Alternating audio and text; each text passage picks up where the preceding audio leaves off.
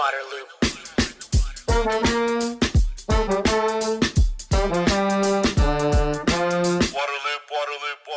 Welcome to Waterloop, the podcast that explores solutions for sustainability and equity in water.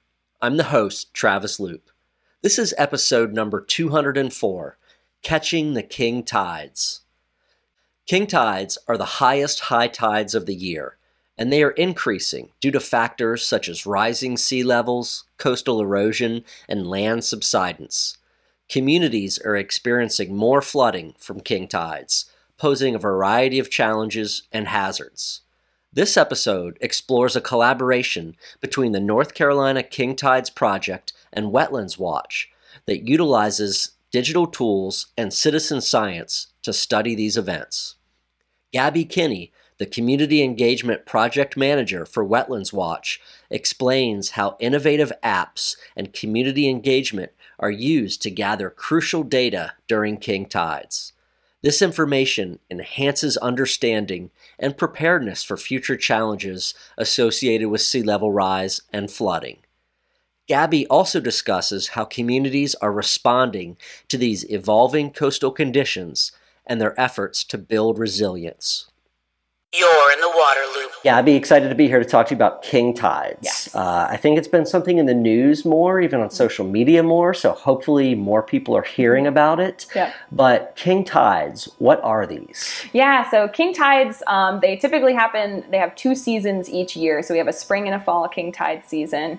Um, when you look at the orbital path of a moon, you can see that it's kind of oval shaped. And we call them, um, it's a perigean event. So the place in the moon's orbit when it's closest to Earth and that gravitational pull, because it's closest to Earth, um, brings our tides inland more. So that gravitational pull is actually bringing these tides inland, um, and that's why we call them king tides. Is they're kind of superior to all of the other tides. Um, and our Catch the King logo. I don't know if the camera can see this, but Yeah. it's an Elvis because he's the king. The king, yeah. Um, yeah. So king tides are something that's been around because this this Earth Moon uh, you know tidal process has been mm-hmm. around for forever, mm-hmm. but they are on the increase now, right? Mm-hmm. There's the height, if you will, of the king tides. The places that the water's going is changing. What's going on? Yes, so uh, we study king tides because they're tied to uh, the phenomenon of sea level rise and, and climate change, climate driven sea level rise. So, sea level rise occurs because um, as the climate warms and as the earth warms, our ice glaciers are melting. Everybody has seen the really sad video of the polar bear on the floating ice sheet. Um, our ice caps are melting, our glaciers are melting. Um, at the same time, ocean water is literally expanding because it's getting warmer. So we're seeing more water in our oceans, which is literally, if you think about it like a bathtub, is spilling over onto the geography of the land. Um, so we're seeing this natural, um, human, obviously accelerated um, cause of sea level rise, bringing more water to our streets. In addition to the normal tidal cycle. So, we get these astronomical events that happen each spring and fall, but those are becoming higher hmm. because sea level rise is continuing to increase with climate change. Hmm. So, um, it's all kind of interrelated in that way. Yeah, and so there's p- places around the country that are a little more vulnerable, maybe hmm. where sea, le- sea level rise is happening faster or the mm-hmm. pace of it is accelerating, mm-hmm. low-lying areas, mm-hmm. variety of factors, right? Yeah. Uh, definitely think of, you know, the Norfolk Tidewater area in Virginia where you're based. It's happening here along the North Carolina coast, South Florida, New Orleans, right? These are some of the, the hot spots for Yes. it. So people, what I think is important, are seeing king tides on sunny days. This is not a weather driven event. Right. That certainly can uh, amplify the impact. But Mm-hmm. blue, like today, we're sitting here in Wrightsville Beach, sunny, beautiful day, water higher than it normally ever is. Yes, yeah, it is. It is a really interesting yet slow phenomenon that is ramping up. I think in in more recent times. Um, the awareness piece is that people are opening their front doorstep on a sunny day and they're seeing floodwaters just right in their front yard. Um, that can have a lot of implications. It impacts how kids get to school. It impacts how the survivability of your front lawn grass to salt water, um, and all of these just really intense things. So it is ramping up. Um, it's something that we're hoping gains more attention in the adaptation space. Um, that local governments start talking with their residents about how floodwaters are aff- affecting them.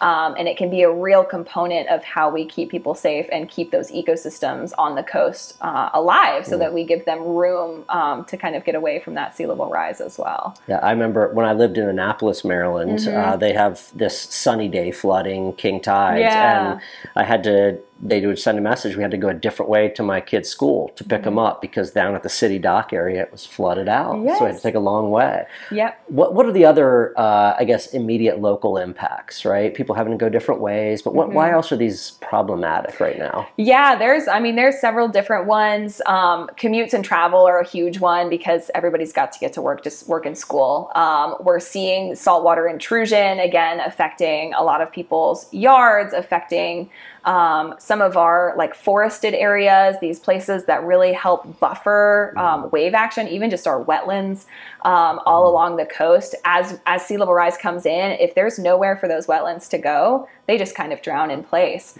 Um, so we lose their buffering capability, we lose their wave action um, buffering, we lose their water quality. Um, um, features. We lose their um, ability to be nursery habitat. All of these really wonderful things that our wetlands do. And of course, I'm biased because we're Wetlands Watch.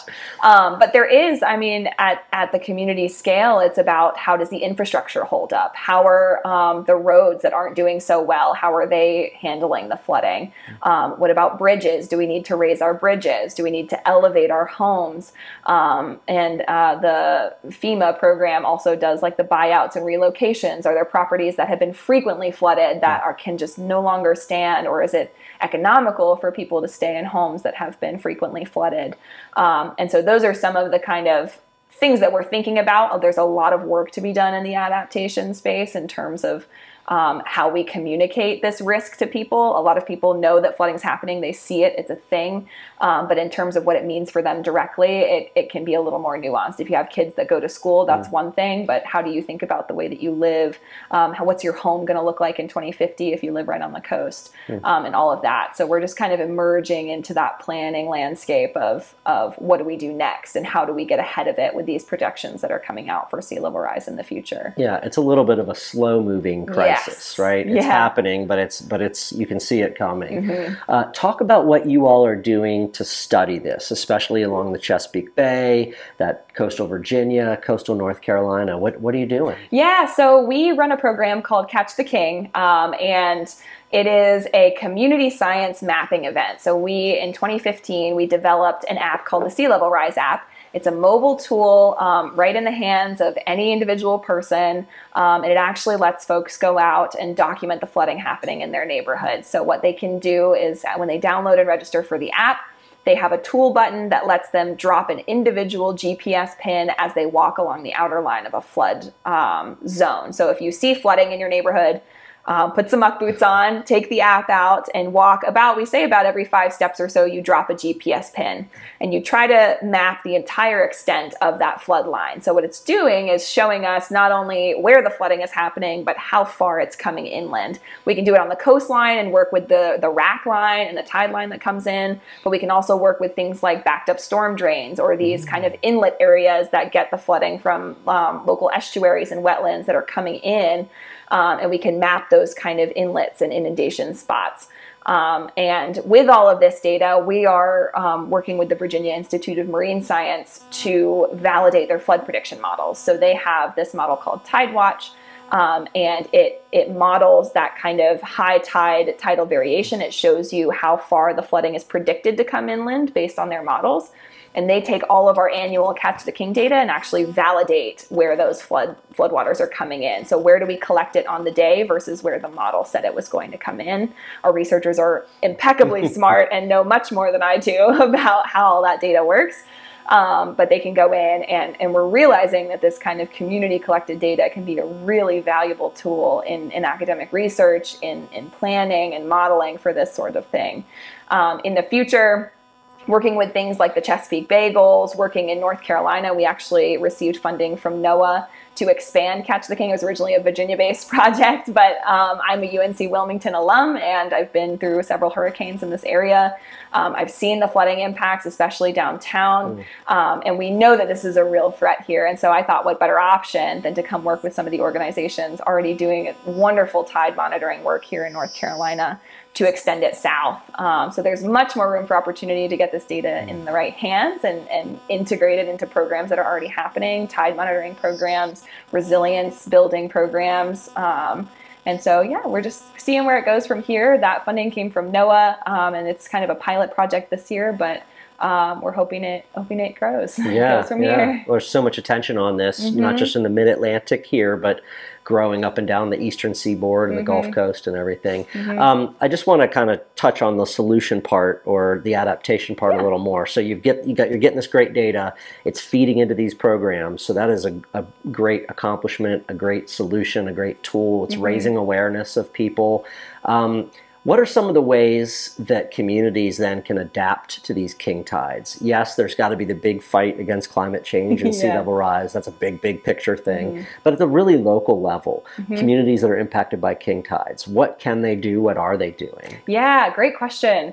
Um, so there's a couple different, um, and I'm going to try to remember the three, um, the three kind of steps that we do. So retreat is one, and retreat can be a really scary term, um, but it, it essentially means facilitating the migration of people further inland. Um, that happens can happen at the parcel level. Folks can choose to move from their homes and move further inland. Um, again, it's a very scary topic to think about and think about having to leave your home. It's not something that many people want to do, especially living on the beautiful coast. Um, so that's one option, um, and we're not seeing a whole lot there again because that whole retreat process can be so difficult. Um, um, elevating homes is one, of course. Um, some cities have a base flood elevation um, requirement, so elevating homes to that standard and new development being built to that standard um, is another one. Um, we can also take down structures on the coast and um, return it to open space and green space again to restore the kind of ecosystem functions and the protections of the wetlands. And then there's this defense element. So we can build up our coasts to adapt to this. One of the things we can do is implement green infrastructure. So in an area where we're noticing a lot of floodwaters, instead of building a hard surface like a wall, um, can we install a living shoreline and and establish that community of plants to help attenuate the water? Um, can we implement storm water retention practices? So if we're seeing these huge rain bomb events, and again, that flooding that we study is not just tidal; these these climate change driven rainfall events too, and hurricanes getting more intense are causing a lot of flooding in the streets. Um, and so, can we install these kind of natural retention practices that hold that water and take that water in, installing um, pervious surfaces where that rainwater can go straight through the pavement? Um, those kinds of things are things we can do to help build defense of these things and integrate it into the community rather than encouraging folks to just move. There's so many more moving pieces there to, to think about. Sure. I guess lastly, if people want to learn more about king tides and learn more about the Catch the King kind of initiative, where can they uh, go to do that? Yeah, we have a website for Catch the King. It's just wetlandswatch.org slash catch the king, all lowercase. Um, and that's where we host a lot of our Virginia based stuff, but there's a little um, tab on the left that lets you click through to North Carolina. Um, as well as some background on our Sea Level Rise app. Other than that, they're welcome to reach out to me. I'm sure my phone number and email will be on there. Um, and yeah, and and download the Sea Level Rise app. Find the tutorial guides out there. They're floating around on our website. Attend a training event if you hear of one in your area. Again, we're piloting this in North Carolina, so if you hear of us, um, come on out. Sometimes we just take some strolls on the beach, and it's a good time. Um, other than that, just stay alert, take photos of any flooding that you see, um, and just and and stay aware. Great. Thank you so Thank much. you. Waterloop. Thank you for listening to the podcast. To find all episodes, sign up for email updates, and connect on social media, visit waterloop.org. Waterloop, Waterloop, Waterloop.